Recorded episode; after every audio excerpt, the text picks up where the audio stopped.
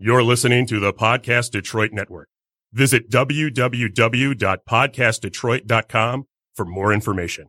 The views and opinions expressed on this show do not necessarily represent those of the network, its advertisers, owners, or sponsors.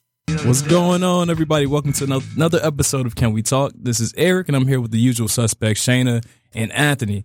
We have a special guest today, my boy Donovan. Hey, what's Donovan, up? what's What's good? up? I'm blessed, man. He's Glad wearing- to be here. He's wearing this, these Michigan colors, and I'm not, feeling, I'm not feeling You this right go now. Go blue, go blue. Oh, you know, man. we lost last week, but it's okay. Yeah, yeah, I lost bad last week too.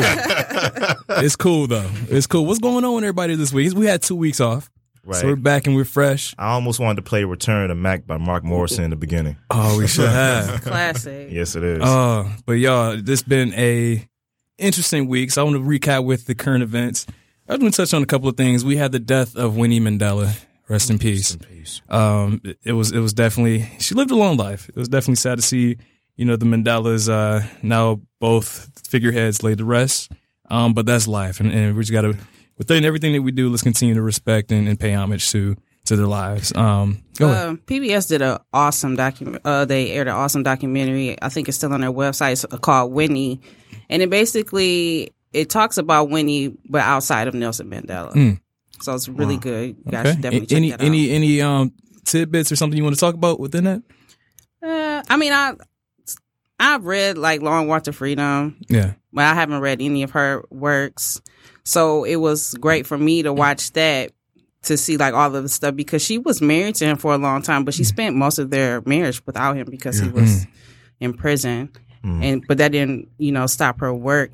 And one of the things that stood out to me was how difficult it was for her to visit him. Yeah. Like that was like a long like boat ride. The boat was small. Like it was Mm. yeah, it was and then sometimes she would get there and they wouldn't allow her to see him. Wow. You know, that's that's true love though. When someone can stick with you through that, like you're in, you're in prison for 30 years and that person's still with you. You know, so that that's that's awesome. But um also we- this is the 50 year anniversary of the death of Martin Luther King this past week. And I followed this Twitter account and this Twitter account pretty much live streamed or did like a live Twitter feed of the events that day. It was kind of interesting to see. Like it was, it, it puts you in perspective of like real life today, like with social media and how to sort of how to intertwine with history. It was kind of cool. And so if y'all ever, I think it was called MLK, um, 50th. I think it was like ML hashtag or, or at MLK 50th. I forgot the name of the, the actual, um, code, but it was just a good thing to follow. Uh, and just in terms to see the history and how it played out, you know, throughout the day. It just talked about like who he was meeting with, um, you know, things that was going on, meetings he had that day, and it culminated with the, uh, the unfortunate assassination that night. So, uh, you know, those are the two biggest events that I want to talk about. And I know Shayna, you, you recently listened to the, the new Cardi B album, huh? Yes. Oh yes. Can you please let us know how? Listen, you- when we were in the message board, I said, Shayna, this is your job. You gotta listen to Cardi B. You're, you're the hip hop corner. Right. She was like, "Fuck." this is your this is your your day, Shayna. This you got to shine on this one. I did listen to Cardi B's album. Um, I, I listened to it straight through. I didn't take any breaks. Uh, she has a, it starts off with a song that's called uh, "Get Up 10. Mm. It's be, it's like dreams and nightmares. Yeah. you know how It it, sound- starts. yeah. it's- Hold up, wait a minute. It sounds just like Meek. I was like, that sounds like a Meek Mill. Yeah, it does sound like a um like a Meek Mill song. Free Meek. Yeah, Um, I thought it was okay. Like it wasn't bad, it, but like you know me, like I like hip hop. I like you know like the roots, but I also like Migos and all that other type of stuff. So it was okay, like for what it was. There are a couple of songs on there that I do like. I like Ring, hmm That's and a I good one. and I yeah, and I like the song, and I like the song with SZA. oh yeah, yeah. That was. Yeah. You know, I can't I can't hate on Cardi B. Like she's doing her thing, and I Do you? saw that she's pregnant now. So that's congratulations for her. yeah. Is that confirmed? Yeah, she was on SNL last Saturday night. Night Live. Her stomach was. Yep. Do you see longevity, Shayna, in her career, or it's too early to tell? Uh, it's kind of too early to tell because if you had asked me back in 2011 that I would, first of all, that I would like Migos. Second of all, that they would still be here making, putting out music. Right, right, right. So I, it's too early to tell. This is her first official album. So we'll see. But it, it was okay. It's got a couple of songs on there I did add to the cardio playlist. Okay. Bickenhead. you know, I'm, I'm going I'm going to throw this out here. I don't believe longevity in music matters anymore. Hmm. Anybody disagree? I I mean, when you got a great one hit wonder, you know, you got that forever, but that's not being said that the artist is getting paid how many times you play it. You know, I mean, I think it matters. It still matters. As far as being a fan, Yeah, if you're a You fan know. of that person, that's true. But I think that we're in a day and age now where, I mean, we have so much access. You can, you can, cont- I'm streaming songs that I listened to, you know, one hit wonders 10 years ago, and Right. I'm still enjoying it. And I think that as long as people are still listening to your music and enjoying it, that's all that really matters. You don't have to have a long career. I think you made a couple of songs and they, and they popping. but that's not Yeah. to say I never wanted DJ Unk to come out with something that would Right. top Walk It Out. You know what I'm saying? That's, That's not true. to say I never wanted That is true. Yeah. Well, Walk It Out remix. Well, oh, I guess. I don't know if got a this is a good example, but look at Vanilla Ice. He only he was like a one hit wonder, and you know Right. what? A few years ago, he had his own TV show. See? and his one hit wonder was like what thirty years ago. If not- exactly. But then you got people like Terence Trent D'Arby who have like a, a who? great first album. Trent, Terence Trent D'Arby. Trent, Trent D'Arby, and then the album after that is just some straight up, you know, out of pretentious stuff, and then he just falls down. But I think, and it, it goes into our main topic. We get on that some later. rumors about how they, they think Mike Prince might have sabotaged his career, but Oh, Oh, the Prince. yes, Before we get to me, you said you liked Weeknd's new EP, I do. My Dear Melancholy. It so to me, it's like um, I can't like I can't relate to it right now. So like it's really sad, depressing to listen. But I thought it was really good. I think theme wise, that takes him back to his original Balloons trilogy, which got him, uh, which which got me interested in him. Um, I think that's his best project, Balloons trilogy. But yeah, I could see how people people could like it and say it's it's away from the mainstream Weeknd we know. You know, yeah. I'm not a big Weeknd. Weeknd uh, he's not for everybody. He can be a little slow. I like his music because it's very. um He has like hints of like retro. Like you can see Yeah. that he has like. He's very stylistic, like Michael Jackson, and Which I his don't voice like. Style. See, I yeah, hate when people but I- try to- I like Michael Jackson, so I understand, but I hate when people try to replicate.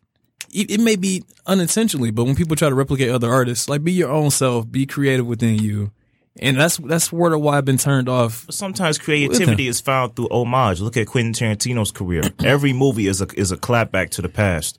But I think it's Every movie. But I think it's different It's in true. film because with film, you have the opportunity to really make it. It's, you're going to make it your own a little bit. Like you're gonna, you're gonna. Oh, that's Yes, you could rappers take. do. You could take. N- not always though. Not always. I feel like some people imitate others so much that it's just like, all right, this you could interchange the two of them and it sounds the same. Like, I- Maybe. I'm trying to But, think for example. I mean, I don't come- think The Weeknd is that much like Michael Jackson. I just think his voice sounds like him a little bit. Yeah. He's got like that '70s retro kind of. He's. I mean, yeah. Pe- people like him. People don't. but- I've, Yeah. I've always put him and Frank Ocean in the same spot. I like the both of them a lot. But um, think yeah, that's, my, that's my take. Frank What do you, better. you got any new hip hop releases that you uh, you listen to? Uh, shoot. I mean, I like the Big Crit. Yes, album, forever man. is a mighty long Shoot, time. Big Crit. That's Yeah. my homie, man. Mixed Messages really. It's my Yeah. favorite song on the album. Resonated with me a lot as a young black man in America. Um, it's just hard, man. It's just hard. I love "Bury Me in Gold." oh yeah, I love that song too. First, I want. I want to say before we uh, continue, congratulations on being engaged. Oh, Donovan. thank you. Congratulations. Congratulations. I We- appreciate that's, that. That's great things. Oh Um, yes, man. She's amazing. Um, Right. Her name's Shantae Wilcher. She, uh, we went to Renaissance together. she graduated from Howard University. Mm. She's at uh, Wayne State Law School now, second year. President of the BOSA organization. Awesome. She she doing her thing. So That's just trying to keep up with her. that's awesome. Are you doing some great things yourself? I know. Are you running for office again? Or are you? Uh, Well, yeah. So not well. Actually, last night at the Barristers Ball, yeah. I was asked to run for uh, school board Okay. as well as county commissioner. Oh, Um, I'm considering it. I got three weeks until the following deadline, which is I think it's April 24th, 24th. Yep. Um, but I ran for state rep uh, a year and a half ago, August 2016. Um, came in second, won on election day, lost the absentee vote. Um, a lot of the issues going on in that district on the northeast side of the city. District went from six mile to eight mile, Livernois to Gratiot. Yeah. So includes the majority of the northeast side. And a lot of those issues, um, and you'll be surprised when I knocked on those doors, men and women cried to me Wow. every single day. Um, not about the blight, not about the crime, not about the education. Um, it was really about how much I reminded them of a young Kwame, Wow. Kwame Kilpatrick, uh, when he was a state rep And they're like, you just remind me of a young man that was here 15, 20 years ago doing the same things you're doing now. Young, charismatic, educated, handsome, like, Right. but you know, we lost hope in our young folks. Yeah. That's what a lot of our elders, you know, say to me. And it's sad. So we got to bridge that gap somehow, some way. That's what I'm working on. I'm, I'm the chair of the Detroit Young Democrats. Um, and I also run a school tour called the Young Minds of Transition. Um, and we go to about 50 to 70 middle schools, high schools throughout the city of Detroit and the surrounding area, talking to kids about perseverance, Yeah. following your dreams, mentorship, really the necessary life skills to succeed and, and go through those trials and tribulations and come out ahead of them. Um, so we bring in local artists and speakers like a Big Sean. We brought Big Sean to River Rouge High School, brought Dej Loaf to Harper Woods High School and Central. We've brought Tee Grizzley to plenty of schools. Um, if you follow Tee Grizzley on Instagram, any school that he goes to in the city of Detroit, I'm behind the scenes making sure that happens.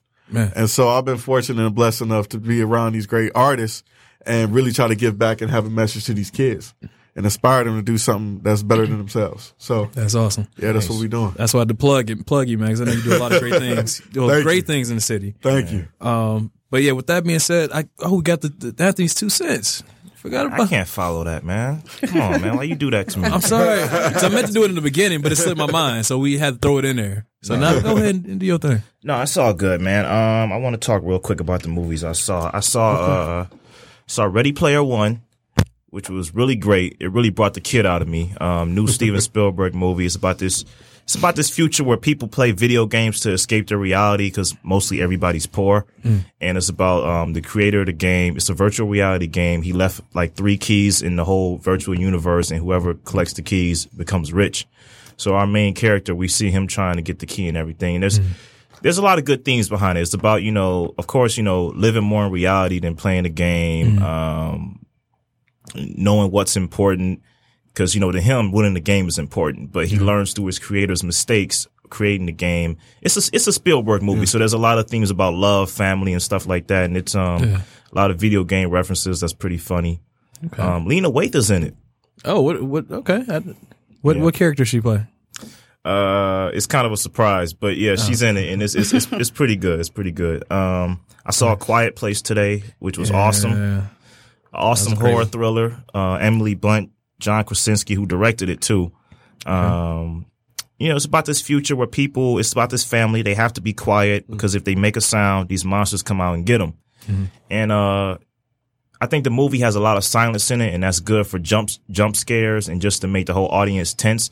Cause me and my girl were in the theater and we weren't making a sound and we weren't even in the movie. That's so true. Everybody was just quiet in that thing. Yeah, man. It's just uh it's just it's it's a it's a it's a tough, you know, great tale about family, you know, sacrifice, loss. You know, it's it's it's a very good movie. And it's only had five characters in the whole movie. You know, they did a great job of Yeah. you know building sort of the um And um just just a great job of, of storytelling within that. I read a article this morning about how it was um, like taking step steps forwards towards like the deaf community and how it was the closest thing we've had to a silent film become mainstream Wow. in a really long time. So nice. yeah, Yeah, um oh one more thing. You know, if you want to see more reviews, follow me on Instagram at reluctant movie buff, all one word. But I got something personal to talk about that's happened to me since we last talked. Um y'all know me on the religion front. I've kind of been searching for where I where I belong and everything. You know, I grew up Jehovah Witness and you know, um you know, my- Same. Yeah. And my my girl, um, you know, she brought me to this non denominational church and I was going for a while and um, you know, I think I, I, I feel at home there and, you know, since we last talked I got saved. Good. That's all. Man, That's awesome. Yeah. I mean I it's it's uh, thank you. Yeah, it's not it's not it's not baptizing, it's something kind of different, but it's like I, I I I felt I already was saved, but because it's like a public thing where you say it in a temple of the Lord, you know, I feel like it makes it official. But to me, it's like, you know, even though my mom's a Jehovah Witness, it's like I feel like as long as you got like some faith in your life, I mean, we're all kind of on the right path. Yeah. I know that's being a little too optimistic, but that's just how I feel. So, uh, That's that's Yeah. beautiful though. You know, because I know we had a conversation about that, and then you're taking those steps to you know find who you are, you know, find your religion, and I think that's awesome. It sounds like you you you found it, so that's that's great. And that's also that that leans into our our topic, our main topic, which is about the pursuit of happiness, mm. right? And so how happiness is different for everyone, but what are those things that we often sacrifice in that pursuit? Right? Sometimes people they're finding jobs that pay pay really well. Yeah. Right? But you have to sacrifice your your your family, your time. You know, you might have to sacrifice your health in some cases. and so in our pursuit to find that happiness, to find that dream, it's important for us to remain sort of balanced within ourselves. And often we we don't do that. And it kind of ties into this episode of, of Atlanta. And I know Donovan, you didn't get to watch it, but we recap Well, you. before we get into that, can Yeah. we just like give like what we what, what is like happiness to us before we get into like Atlanta? Yeah. I would say happiness for me is finding that perfect balance between, you know, really enjoying what I do, uh, doing something that gives back to the community. Um, you know, I do want to get paid for it. I mean, obviously, obviously, you want to make money. You got to be, you know, have a, a nice life. Um, ensuring that my family, that have, that, create a family that is healthy, um, you know, loving, you know, together, and just really, in essence, looking back, being able to look my, back on my life and say that I, I did everything that I wanted to do and I have no regrets. Right. So that's me. What about y'all? Uh, I mean, it's kind of hard to answer like what makes you makes you completely happy, but um, you know, of course, it's doing what you love, being a husband and father to me, having a family. But even though I don't want a family right now, it's just being established. It's being established and being proud of how I'm working. Yeah. I guess That's for real. now in my point in my life, that's happiness to me. Being proud of what I'm doing That's real. and taking care of business. Yeah. Hmm. Donovan, Shane? Well, I like food. food, food makes, makes me you happy? Food makes me very Food is always happy. good. Yes. Um, but also, I guess like I'm currently in the pursuit of happiness, and basically, what I want to do with my life is I want to give back without without selling myself and my family short. Right. Yeah. And for me, I would say, I, I say this time and time again as a black man in this country, um, it's just to uh, leave a legacy Yeah. and, you know, build that out. You know, my family, um, comes, went through tumultuous experiences. A lot of them came from, you know, certain circumstances. Some of them made some money in their lifetime, a lot of money. Some of them didn't, didn't pan out. But, um, just understanding that, you know, life is about making impact. And for me, you know, my grandmother always raised me. She said, never fight the urge to give.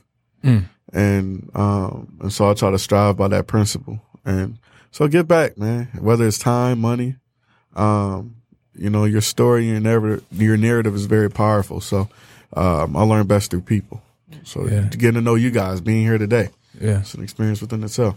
That's real. I feel Yeah. like I feel like with happiness too. And growing up, you know, my family never had real money. You know, we obviously we lived in Detroit, so we were sort of a lower income um, household. But we found we found happiness in like small things, like those small little joys, right? And I think that um, often as I get older and I start making a little bit more money, my happiness is often tied towards like money. It's money, monetary factors, and it's unfortunate because when I was younger, I was just happy about oh we we we're getting to go on this trip. We're gonna go like drive to to down uh, to Tennessee. Like that was that was happy for me, just spending time with the family. Um, but now I'm like, oh, I just need to I need some money. Like money make me happy, and part of me is looking at how we envy these celebrities, how we envy these people like these actors because we assume that they have these great lives because they made they got where they are and they they seem to be happy, right? Um, but really looking into it, they a lot of them have more issues than we have. You know, we just they just don't we don't know. We don't You see don't, from there. and you don't know the road they took to get to where they're at. And they're lying through omission. Yeah. And, and, and so it makes you wonder do we have do and a lot of times we do this. Why do we attribute our happiness based on other people's perspe- perspectives of what it means to be happy? Like what it means to you know, have a good life. Well, I mean, if if, if you look around in, in the situation you're in and you're not happy, of course you're going to look at what's on the tube or what's on your phone f- for that to define happiness to you. You're going to look at you're going to look at others by example. You know, mm. a, a great quote is, you know, you learn from others, not from yourself. You learn by others' mistakes, not from your own mistakes. Yeah.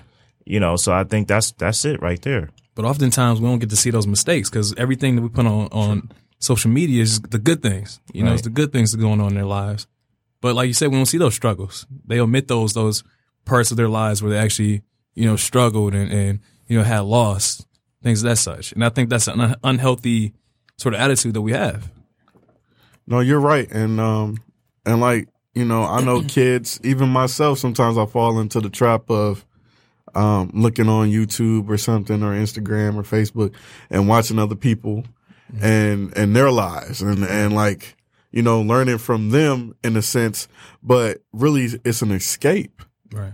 from you know what we're going through on a day to day basis in reality here in the city of Detroit or wherever you live at. So, um, you know, for most folks, it's it's it's like a, it's being medicated. Mm.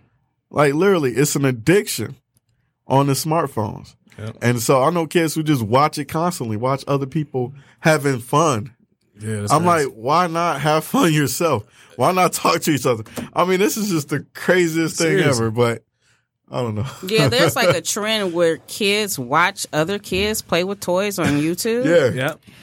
So I have a um, the the founder of the of podcast Detroit. Um, his they had like um, a day where they bring um, their kids in for their podcast that they do, and he asked them like, "Hey, why do kids?" like watch uh watch other kids play on YouTube like that's so weird and I guess his daughter brought in like her sassy friend and she was like why do you watch football then Oh, Oh Lord. I guess that kind of makes a little bit of s- so that's just what that bit. made me think of Y'all can't Well, what- play. what- what's I the can't play correlation between- football. Like, I can't play Right. or watch football. but I can't play football. So right, but you can buy a toy and you can play with that toy yourself. But you can't. Everyone can't just get up and play football, right? That's that's different. I got a question. The little girl who asked that question to the guy was the guy a football player or something? No, the guy it was it was Bob. what's, the, what's the correlation between him watching football or her watching someone So else play true. a toy when she got a toy? Well, I guess like her point was that like he could go outside and throw the football around if he wanted to, but Uh, the choice is I don't know. It was like a She's ten year old Kids that say made the this darndest point, things, huh? right, right. She's young. She hasn't just- lived life. It was just funny that that was her point. Yeah. Yeah, like um when I first regrettably put a tablet in my daughter's hand, one of the things that I was like you can't you can't do you can't watch YouTube because at that point it's like it's a black hole. They didn't have YouTube kids back then. You can type in anything and something you know perverse could come up or something could come up where I well it's not necessarily perverse but I got to do damage control. Right. So I have to monitor what it is that you're watching. It has to be constructive. So like you can't watch YouTube. But now like people are like, yeah, my kid she wa- likes to do this. She likes to watch all this stuff on YouTube, and it's like, oh no, I don't. I don't have that problem. Like she plays with her toys. There's a really big issue with YouTube where um so the filter that YouTube uses, it's just like a it's like a robot filter, you know, it's not like an actual person that watches these videos. Oh, yeah.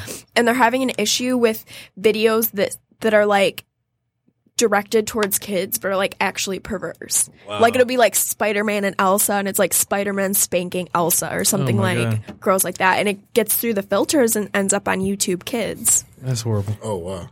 I, I remember uh, recent, I think last week, where the one lady shot up YouTube's office Yeah. Yeah. because they were blocking her uh, her videos or something. Oh no, she shot her boyfriend. She shot her boyfriend. Oh god. Wow. But I don't know the reason why. Yeah. They I just know completely her like boyfriend scrubbed the died. internet of her. Like she, they Yeah. said she had like four YouTube channels, and after that you couldn't find any. They said she had all these pages on Instagram. You couldn't find any. Yeah. Like you could find two pictures of her, Wow. but she was a YouTube personality. I thought Oh, that I was weird. I didn't know that. The only picture I saw of her was her at a Trump rally. Oh, oh god. I think Was that engineered? Maybe. Could be. I think I think in your pursuit of happiness, it can sometimes be a sad pursuit. Mm. Yeah. You know, I Explain. think I, I think I mean I think when when when you're when you're striving for what you call happiness, like for me, you know, my my dream career is to be a writer of television, basically to be a Shonda Rhimes or a Ryan Ryan Murphy. But that pursuit towards that could be a sad and you know tough hardship pursuit. Yeah. You know, so I feel like um the pursuit of happiness is it's a little it's a little ironic because it's not a happy pursuit. Yeah, I, I can agree. I think that, that happiness is often a moving target, right? Right. I think there's no true sense of happiness because once we think we've gotten to the point of happiness, we're always going to move it a little bit further. Like, and be happier doing something else. Right. So I think in our mind that that creates some type of, you know, psychological thing where we're always trying to pursue something greater that we just forget to just sit back and enjoy what we have. Mm-hmm. And many times, and looking doing like doing it. I saw an interview with David Letterman and Jay Z, and he was just talking about his life, and you, you can tell that he just even even though he's a celebrity, he's almost a billionaire. You know, with him and his wife's income together, they still have their issues. Like they're still just human like the rest of us. They still face these same issues of, of Mm-hmm. infidelity, issues of just trying to figure out who they are, where they belong. And you would think like these people have it together, but they don't. Because again, it's it's a moving target. Happiness is relative to where you are at that time, and again, it always changes.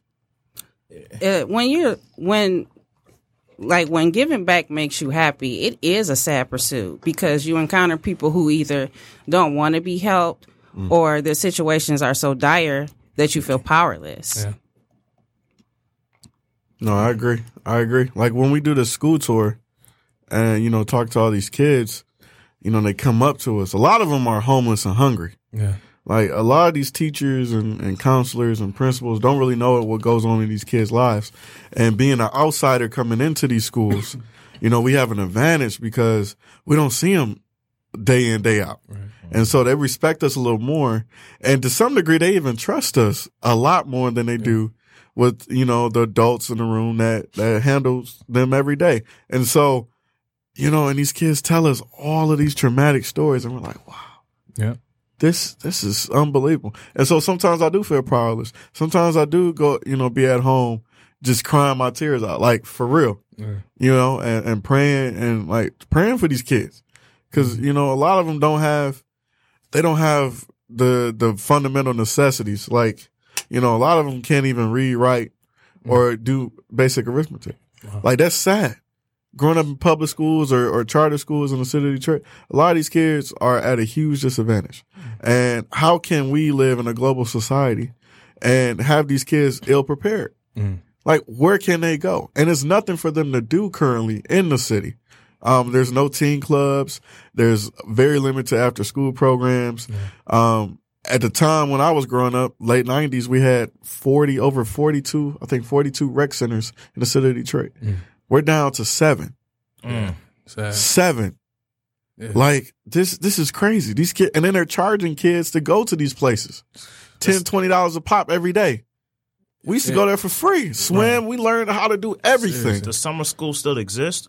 Uh, a little bit, but a little bit yeah, i know at my daughter's school it went from you physically sitting into a cl- in a classroom to it's online now mm-hmm. Yeah. yeah. That doesn't work. But you know, the true testament though to those kids is that a lot of them, even though the issues they're facing, they still come to school every day. Yeah, they do. Like, and that's that's, that's surprising because again, if I was in their shoes and you know you're dealing with some of their circumstances, it's like how do you even get the, the strength, you know, to wake up every morning, you know, and still go to school and still try to learn, you know, and so a lot of times it's, it's that that drive they have to be successful. They want to, you know, some kids they they've got just had a bad hand. They were dealt a bad hand in life, Yeah. and they realized that they had the potential to change that. Other kids, they don't see that that um possibility, so they might fall through the cracks a little bit. But again, that's their individual pursuit. Sure. And you would you would definitely see some kids who you who are going through crazy issues, but they're still happy. Like come they come to school smiling every day. And in my mind, I'm like, I don't know how you do it. You got more strength than I ever had. Um, but again, that's just a testament to character, and that's awesome. And looking at this pursuit, and I guess we can't touch into Atlanta. You want you want to touch on? on? Uh, oh, do you want me to? Well, I mean, look, there's a great show on TV right now called Atlanta on uh, FX. It's created by Donald Glover. You might know him as Childish Gambino. Um, it's a comedy, but it's also a comedy drama. This latest episode, however, was kind of a uh, an emotional horror drama, and it dealt with a character where it's a character named Darius. Now, it feels like each episode this season is dealing with like one character or one or two characters alone. Um, this character Darius, he's um he's a little different. You know, I, I he he he he think he he he views the world in a different way, and this this this show puts him in a place where he's like the sanest person in the room, which means something's wrong. so basically, uh, do you want to do you want to summarize it? Or I, can you It's hard to summarize this. Well, we don't want to give it away, but we're going to talk about it in depth. So basically, Darius he wants a multicolored piano. There's there's a great bit in the beginning where he's um you can tell he's on the he, he's in the Confederate side of town maybe, and he sees this hat called Southern Made, and he does this brilliant thing where he takes the hat and he has like a red marker and he uh he calls it to the point where the hat reads "You mad?" And it has a Confederate flag and. And I, I hear I, there's this woman coming with her groceries. This uh, Caucasian woman. She looks at him like she's totally offended when he's driving off with that with the hat on like that. That pretty much summarizes what Atlanta is in general. It's Yeah. it's a show that trolls prejudice behavior in a way, or, or prejudice, or just behavior that's just straight up wrong. But anyway, Alfred comes to this house, and uh, he meets this man named Teddy Perkins, um, played by Donald Glover. You would never know watching it though. yeah. Uh, he's a man that kind of he sounds and looks like Michael Jackson a little bit, but he's very there's something very creepy about him, and he has a brother who was very famous, whose name was Benny Hope. Benny Hope. Benny Hope, uh, famous pianist. Yeah. So he so his I guess his brother owns the piano, and listen, any normal person would have left by the time they even met this dude. you know what I mean? creepy. But Darius B is a person that likes to he likes to explore things. You know, he likes to explore things that are rather uh, best unexplored. So he sticks around and he realizes that you know Teddy Perkins and his brother Benny Hope they had an abusive father who pushed them to the point of perfection. He pushed Benny to the point of being a perfectionist at the piano. Um, and I don't know. I mean, I I, I don't want to give a lot away, even though we're going to be talking about it in depth. But what what am I missing here? That's essential to our conversation. Well, Paper Boi asked him during a phone conversation, like, "Why haven't you left yet?" And he was like, "Well, I have a two regret like lifetime limit." Right. So, which means he said he uh, made, he said without saying like he already had one. Yeah. He was like, mm. and you know, I have t- I have a two limit, and if I can't fulfill this one, they, they got just got to take me out. Yep. And that, and that kind of makes sense. Makes like sense. In, in a twisted way, that made sense. You know, watching this episode, you, you wouldn't be surprised if Darius ends up losing his life by the end by the time this ends. Yeah. Um, I mean, uh, that doesn't happen, but it's very damn close to happening. Um, yeah, but it's just all in all, I just think it's just there's a scene that like I'm going I'm not ashamed to say it almost made me shed a tear where there's a home movie on where the father is is talking to Benny Hope. Benny Hope's playing and you see the father like hit Benny Hope with the stick saying uh, like improve your posture, play harder. And Benny is like playing a solo and he's crying and Darius is on the point of crying watching this video. And then that's when, you know, things get a little dark and uh Darius' life is really in danger. But I don't know. This this this this episode you can that was a very unhappy home. Yeah. And at the end, when Darius was tied up, where he was had the handcuffs on him, he was talking about Stevie Wonder. He said something like, um, you know, s- s- oh, um when he was going back and forth with uh, Teddy Perkins and he was saying like uh I guess the he was saying that Stevie's blindness was an affliction and Yeah. he was saying like and Darius responded like he was blind but he wasn't, blinded. Yeah, wasn't blinded. That was that was deep. Um, and it ties into this sort of discussion that we're having about pursuit of happiness because in this fictional character, Ter- Teddy Perkins and his brother, they were driven to success at such a young age by their father, and it could have been their father's pursuit of happiness. He sort of pushed that pursuit of happiness onto them. That they end up losing their childhood. They end up being sort of mentally um, restricted, phys- just emotionally restricted because of that. And it's almost as if um, that pursuit of happiness that we have in our lives, if, if taken the wrong way, or if we do the wrong things to sort of um, cultivate that happiness, we do a lot more harm than, than good. And it, it kind of shows you the correlation between that and what happened in this fictional episode of Atlanta. I mean, when you want to talk about trophy kids, I feel like one of the most earliest examples. Like, there's this documentary I love called Hoop Dreams, Oh yeah, and there's yeah. there's there's a there's a subject in that film whose older brother, like, there's a subject. He's in high school and he has the chance to make it to a college basketball team. His older brother had the same chance, but he blew it because I think he had a blown out knee or something. Mm. So he's channeling his his dreams to his younger brother. Like he's pushing him on the court. Like he's saying, "Look, man, you gonna get pushed on the court." and you, you you see why he's doing it, but at the same time, you're like, man, like this isn't your dream, it's his, mm. and it's just you, you you see that, man. There's another documentary called Trophy Kids, which is even more disturbing, but I, I- I think. Yeah, sometimes these these parents they can channel their happiness through their kids, and you, they can do it in a beneficial way, or they can do it in a negative way. Hmm. It just it reminds me of the, the Kid Cudi song. I swear, I Keep going back to my head about this.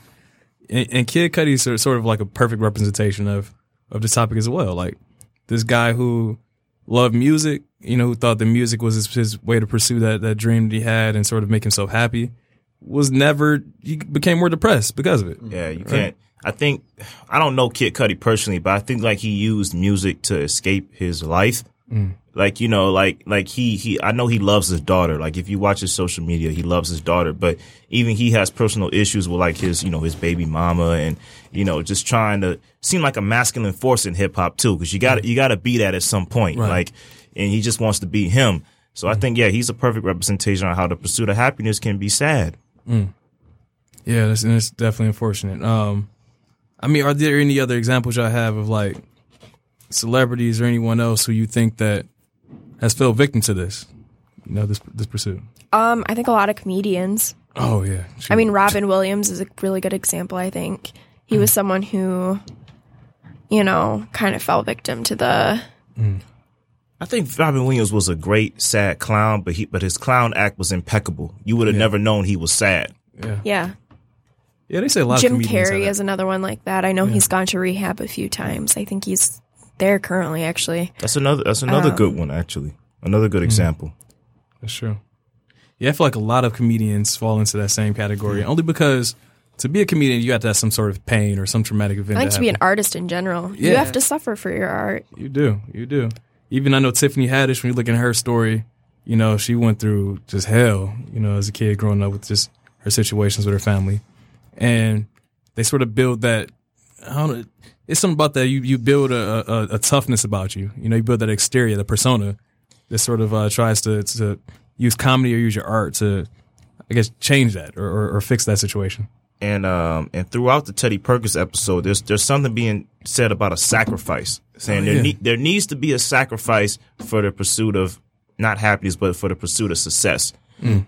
And you know, I think like that that ties in. There needs to be some sacrifice. You know, like like it's like the quote in the beginning of CyHi the Prynce album. You know, turbulence is the price you pay for flying high. Yeah. That that that's very true. Was that on the No Dope on Sundays? Yes, Yes. I love that album. that was a great opening line. Man, Man. Well, I think um, as black people, when it comes to pursuit of uh, happiness, we need to check ourselves because a lot of us are accepting for and we are looking for an escape hatch from blackness. A lot of us think money is going to bring that, Right. but it, we all know that it doesn't. That is true. Yeah, going off what you talked about, um, you know, extrapolating that in my own personal life, to be honest, um, you know, growing up, I moved 13 times all within the city of Detroit.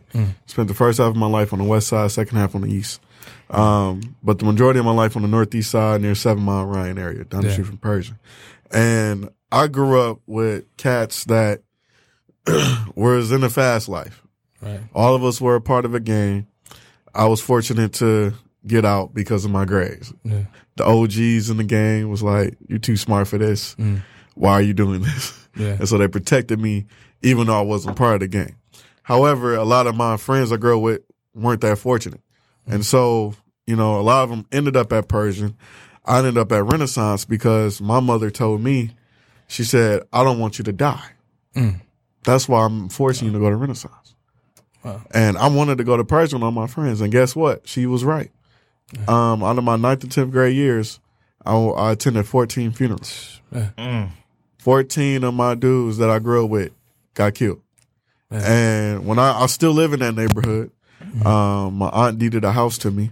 Um, and I go back, you know, through it, talk to the same people that's still there. Yeah. And a lot of them, you know, their dreams are wasted. Yeah. Um, they don't even, they just trying to get, survive through the day, to be honest. Right. And they're looking at me as the money bags, graduated from U of M and everything. I haven't made it yet, but they're like, you know, you know, politically you're up next. You need to, you know, represent this community well. And I mm-hmm. talk to them. I, I write to the people who's in prison right now. They write me back and they're like, look, man, you got to give this community hope. Mm. It's up to you. And it's a heavy burden. It really is. And so I'm, I'm every single day I wake up praying to the Lord. I wake up before I get out the bed. I get on my knees and pray and I say, look, what can I do today to have an impact? Um, and what can I do today to help push this agenda to make at least alleviate some of that pain and suffering that our communities are going through?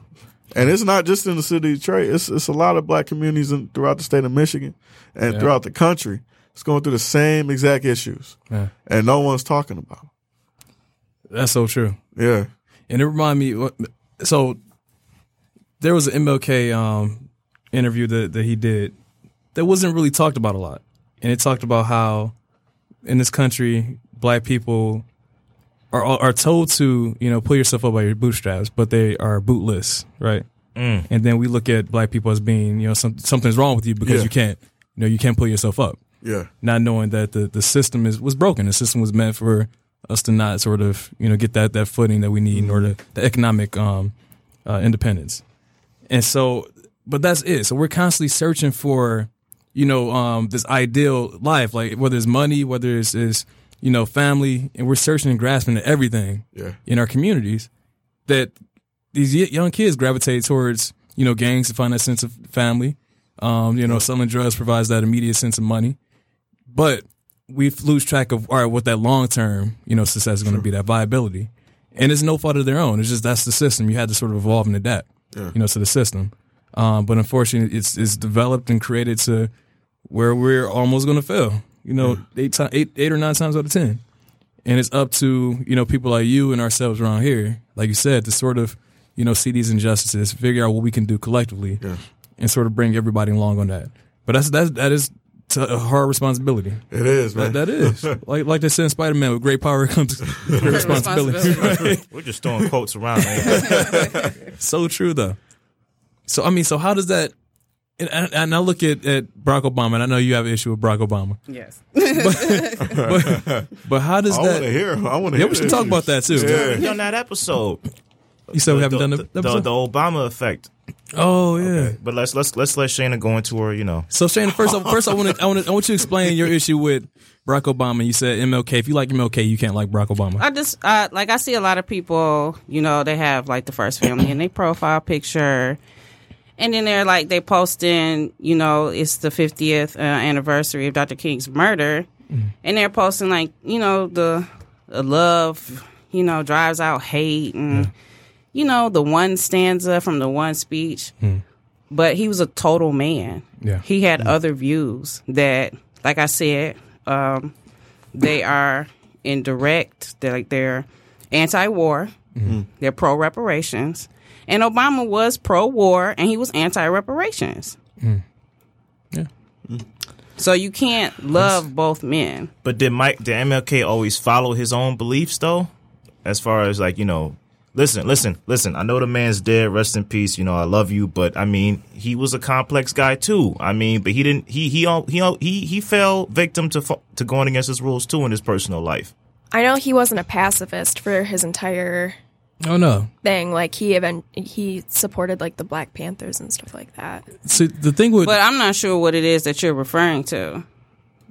You said he was a total man. Yeah, he was a whole man. Like he was like a lot of people reduce his legacy To to, that one Yeah, speech, yeah, yeah. to that one stanza. It's like all we one think speech. about is the I want to or I have Uh, a dream speech. the little like- black boys and the little black girls. So I will add to that though. So I, I listened to a great um, talk on NPR, and they were discussing this. They brought in people to sort of discuss the life of Martin Luther King, and they just they talked about how no one liked him during when he was here. No. at the at this time, no one liked him. White people, black people didn't, didn't really care for him. His his policy or his agenda. They were more so for you know the the Black Panthers at that time, and and you know the more the forceful agenda. Um, but they were talking about how at this time a little bit after his death, they sort of whitewashed his message to mm. conform everyone's narrative, mm-hmm. right? Sure. And they were saying how people, even like Richard Nixon, used that message, his message, against black people, saying, "Oh, Martin Luther King would have wanted you to, you know, pull yourself up and, and work hard for what you earn in this world." White people still do that. Yes. I see it all the off time. that off of that one speech, they took that one part of that speech and sort of s- switched it to to make it sort of as if he was he had a, a- a sort of Republican, you know, um, conservative agenda. Mm-hmm. When it wasn't like that in, in reality. In re- reality, he wanted reparations. He fought for you know independence. Yeah, he thought that the demographics of an employer should fit the demographics of the city that you're in. Which makes mm-hmm. sense. I've always favored the I've seen the mountaintop speech. That one gives me chills. Yeah, because he was that died. his last the one? day- Yeah. Yeah. So And we can't like whitewash why he why he was there. Like why mm-hmm. was he in Memphis? He was fighting for the for humane treatment and a living wage for garbage collectors. Two garbage collectors had died Right. because they were sitting on the back of the truck. The truck malfunctioned in the rain, Yeah. Closed on. and mm-hmm. the the city was like, "Oh, we're not gonna, we ain't gonna do anything." Yep. It, it all comes down to him saying, you know, America, I want you to live up to what you said on paper. Yeah. True. You know, and I, it's even hard to see that nowadays. I, I question would anyone in, in this day and age be willing to sacrifice their lives mm. for something like that? Because he, he knew. I think he knew at some point he wasn't going to make it, and that he would have to sacrifice. He had to make the ultimate sacrifice, and that's his life. Do you see anyone nowadays who would believes in something that strong that they would sacrifice their life to that cause? I think, and I think that's a hard question to, to, to sort of answer. when you see what happened with Dr. Martin Luther King, it, it's it's very hard to ask somebody to do that because of what happened with his children after he died. You know, they were fighting over money. He shouldn't have. th- His children should be taken care. He should have been taken care of. Yeah, I, I see something in these Parkland students. I don't know what it is, but I see something in them. I feel like when you're young, you really feel like you got nothing to lose and you're going to live forever. You know that's not true, but you feel that way when you're young. You see people older in your family go to the hospital or, you know, get a stroke or whatever, and you feel like that ain't going to happen to me. Yeah. I know better. But I feel like I see something with these Parkland students, and I feel like they, they I mean, I don't know if they still protesting now, but I feel like this moment kind of taught them to like, you know, do or die after they graduate and keep keep the protest on. I mm-hmm. don't know. Maybe it's just a glimmer. I'm hope. really impressed with them because, like, as someone who's gone through, like, you know, I, I, I didn't obviously go through school shooting, but I've gone through really traumatic events, mm. and like, they never gave themselves time to grieve. They literally just was like, "This is wrong," and like, we need to talk about this right from the get go. And I think that that's really whether you agree with them or not, or you know, whatever. Like, I think that that's really, uh, just f- phenomenal. I Yeah. it's incredible that that they're able to do that.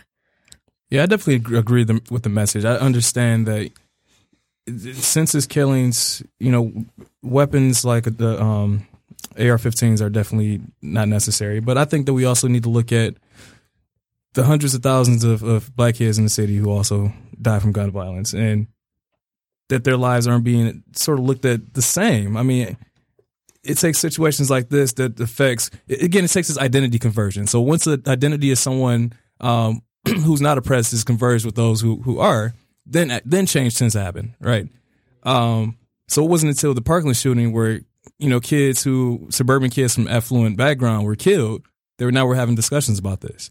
You know, I think this could have been a discussion and people should have been marching about with this 20, 30 years ago. Um, I'm glad it's happening now, but I think that we shouldn't lose sight of it's not just these kids in Parkland. There's kids in Detroit, Chicago, L.A., New York, Baltimore. Baltimore. Yeah, Baltimore. You know, they're being killed by by guns and by gun violence. It only these gets kids talked are al- about. but these kids are also standing up. It's just that Yeah. they don't get camera time. That's true. Mm.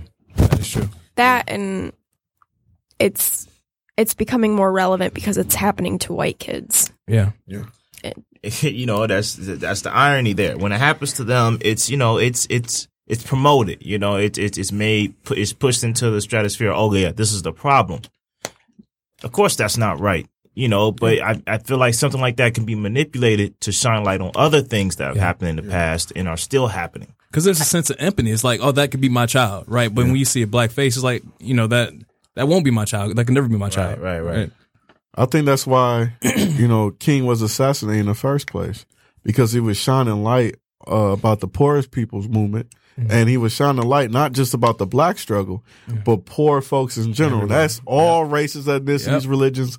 If you poor, you're the bottom 99%, you need to be part of this movement. I agree. Yeah. That's why it was so dangerous because we got white folks who live, take, you know, Metro Detroit. We got white folks who live in Macomb County, mm-hmm. out there in Warren and Sterling Heights and things of that nature in trailer parks. They just as poor as we are in the Right. city of Detroit across the other side of A mile. Right. But they vote differently. That's because they don't see. Yeah, they don't see. And you want to know why they vote differently? Because they have been brainwashed to think that, hey, whiteness matters more so than your pocket. Mm, yep. and more so than what what policies are being passed every single day that affects you. And brainwashed to the point where they don't even know that. Yeah, Right. It's, It's so sad. Embedded real. into the culture Yeah. that like you don't even it's not even a recognizable thing. It's real because even look at the Roseanne um, TV show that came out, and she has that, and she has the the uh, she's a Trump supporter on the show, right? And everyone's like, "Oh, I love this show." Like white America or, or mainstream America, they're like, "Oh, this is the greatest show that came out." Yeah, man, I'm, I'm just so mad they didn't separate the real Roseanne from the character. They tried, to, they tried to merge them. Yeah, Yeah, go ahead. but I was going, but I was saying to that extent, the situations and the, and the economic challenges that we face, again, they cross all racial, ethnic, religious ba- uh, backgrounds and barriers. But I think that people are, again, I think the, the sense of privilege, you know, the privilege that we have in our society, we take the little bit of privilege that we have and we run with it, right? Whether it's that economic privilege, you know, I'm a, I'm a, if- for a person who's a, a affluent black person, they're going to run with that affluency and the, and the economic success and like, all right, I'm out right? And so I think the privilege that we have, we got to sort of check that and understand in relation to each other, we have so much more in common than we we do uh, uh, that's different. So the economic um sort of the message of economic sort of uh, uh collectivism where we need to come together around all right, we all poor, so we need to come up and make policies that that will help poor people. That just doesn't happen in this day and age, unfortunately. Sure. We have how much time? She said 10 minutes. Ten, okay. It's okay. We're, all- we're good on time. We're live, 'cause I know- Charlamagne. We're live. we're, we're live. But um, for me though, it's just sad seeing situations like Martin Luther King because with him, he made the sacrifice of his life, and I don't think anyone's willing nowadays to make that that ultimate sacrifice. But I don't think anyone should, right? And I want to say it this way because I think that when you're looking at at, at um, issues of, of, of protests in the day day and age of, of social media, we have the ability to sort of shelter ourselves and hide, you know, hide behind the message boards. And I, but I think that our reach is so much greater than it was in the past. So I think that we can collectively become sort of advocates amongst ourselves, um, that that that does so much more than just having one man stand behind stand guard behind a message. And then the NPR, and also an NPR episode I watched, they talked about that. They said that we sort of shift nowadays because if we stand behind one man, that man could be snuffed out and killed, and then the message dies. Right. So now we just got to sort of spread our message and, and sort of be a, a I don't know, a, a, be unified, but also not rely on one person. Listen, man, I think that ties into. Um, I know this is just this is a hard left turn, but there's an old documentary called um, man, what's it called? I think it's called Blackout, where it, it showed it was like the it was like the concert tour of Jay Z, DMX, Method Man, and Redman. Anyway, there there was a segment where Damon Dash was talking to like his artist or like uh, DJ Clue's people or whatever. He says, "Look, man, y'all need to have a circle." A circle where everybody got money. So if somebody get arrested and he's the king of the leader and he got all the money, who's gonna bail him out? You need to have a circle where everybody has the same amount of knowledge and the same amount of money. Obviously, that didn't always stick, but you know, yeah. Well, that's the issues going on in our communities now with our black elected officials. We don't have a bench. We don't succession plan. Mm. And so our elders right now are struggling. Like I'm in meetings with all these politicos and they're like, Donovan, you're the next one. I'm like, I can't just be the only one. Right, we like we have to, Right. we have to incorporate all of these young folks who act, have an inkling of interest Yeah. in politics or policy. And we have to groom them Yeah. to understand how to make these contracts, to understand how to fight for injustices and, and, and fight against injustices and fight for justice. And so, um, you know, we have to do a better job of that. And, and our elders understand that they've been holding on to the power Yeah. for so long. and not But- grooming the next. Yes, but they don't want to generation of leaders. relinquish it just yet because they don't trust us. And so it's a conundrum because we have to build that trust and it's so hard. Is it because they don't trust us, or they just don't want to relinquish the power? A little bit of both. Oh, Yeah, a lot about a lot about the later. Yeah. But I think it's also, like you said with Kwame, I think that was the example of, Yeah. you know, one bad apple, you know, ruining a whole bunch. I think people are afraid now. They want to, they don't want to Yeah. invest their time and money and resources into, you know, younger people right now because they don't only think they. applies to Negroes. Like that doesn't apply to anybody else. Like if if a Mexican American politician did that, Mm. it wouldn't be off. We're just gonna not Yeah. do that anymore. We're not gonna go that route. Yeah. Or if a white politician did the same thing, we're not gonna be like, oh, that one bad politicians. He's gonna spoil it for the rest of these white Yeah. politicians. It only true. applies to us. No, I agree, and I think it's because we're so we're so a loving people. As black folks, we're loving, we're emotional, and when we honestly have your back, like if we find out that you double crossed us, we'll give you a second chance. But I mean, there's so many chances we can give you, and like it it hurts. It still hurts. And you know, Kwame had a speech um, before he went down completely, um, and he's he said, "You have you guys have set me up for a comeback." And they did a poll recently, uh, last year, and then another one, I think three years ago. Uh, will Kwame win if he would have ran for mayor today? And overwhelmingly, he had support. Yeah. Like he'll win again. And so they try to take him out the game to make sure that his memory and legacy won't survive. And so us coming up as young folks in the game of politics in the city of Detroit, it's our job to make sure like, hey, we can pick up these reins. We have to let them know that we can push it. We're soldiers. And you elders, you can advise us. You are our generals, but let us work Yeah. let us work but we we don't have the time nor the necessity um like we we just don't have the time to f up like we have to come together and realize our purpose and follow it to the T. I agree. We don't have to BS. We ain't got time for that like our predecessors have been doing. We need to get to work now. We got to get these kids straight because they are failing. They are. And- And it's a disservice to them. And it, and it makes me just so much frustrated. And we we have to stop being under the false impression that less is more. Yeah. Because it's Yeah, not. that's true, yeah. We have to stop being under that impression. And I think it, to that to that point that you made, Donovan, I think we're um we're sort of afraid to. First off, there's not a lot of spaces for you know black politicians to even get into you know to the game, and so I think we're a little bit more selective about who we choose. Yeah. But that's unfortunate because we need to again cultivate these voices because these voices are they there are future politicians. This is what makes our, our society move forward. Um, but again, it's it's almost the crab in a bucket uh, mentality where Yeah. as more people start to get higher in the ranks, we we pull them down and sort of try to bring back to reality, which is unfortunate, especially when we're trying to again collectively move ourselves towards that pursuit of happiness. I'll keep drawing it back to that. Um, and oftentimes it does happen where people like Kwame, you know, they get that power and they change a little bit within that. You know, they they they mess up, they make decisions that they w- didn't intend to make. It just happened. Um, but we live in this day and age where one, again, one example of a negative thing can be blanketed to everyone, Yeah. and that's that's just how and it then is. That's- also, that's- I just see like a campaign where we're trying to um, like push being business owners Yes. on our kids and entrepreneurs, but you can't have black business without black politics. yeah. Right, That's right, true. right. It goes hand in hand. Yes. I agree. So, uh, closing thoughts. Uh, I guess I'll start us off. Um, yeah, basically, um, you know, the the pursuit to happiness can be sad, but you know, there's always, you know, uh, once there's always a light at the end of the tunnel. Maybe that's being optimistic, but that that can be true. Um, I'm gonna say uh, before we move on, like, share, and subscribe, uh, and I'm gonna talk about what we'll be doing next week. But go ahead, y'all. Yeah, I think the pursuit of happiness, we have to realize that wherever we are in our space in our day and lives at this moment, take take it in and just just enjoy where you are. Look at the the things in your life that are going well. You know, sort of uh, do like do a little bit like reality checks at this point because I think every time we sort of something successful happens, we always say, "Oh, what can what can can be done better? What where else can I go?" Which is important, but we also lose sight of the reality of that we need to ultimately be happy. We need to en- enjoy where we are at this moment. Um, so that's my little bit. Who else? Anybody want to go?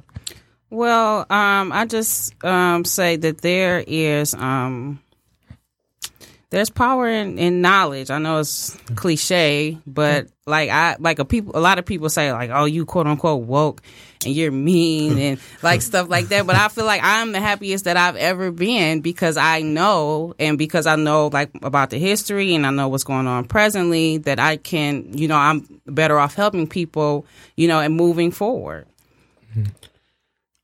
As young folks, you know, I know I know what our elders are looking for, and that is for us to be prepared. And you know, we we might not have all the answers, but we have to be willing to listen and have an open mind. Um, I know sometimes we we make our own minds up, and that's that's the only way it's going to go. Uh, and but uh, we have to work with our elders because they have the power at the moment, but we have the power in numbers. And so, you know, we have to just come together, work together, and make something happen. Because if we don't, this city is falling under our, uh, you know, uh, with out of our grasp at the moment, and it's going to continue to do so um, unless we step up and do something. Right. Yeah. Well, uh, before we go, like, share, and subscribe. Um, we're gonna have a we got a surprise next week. We're doing our own episode, and we're doing a crossover with the ladies at uh, Two Divas and a Margarita. Uh, listen to them; they're, they're part of Podcast Detroit as well. It's gonna be the guys versus the women on a topic of relationships. Uh, it's gonna be great. Uh, love y'all.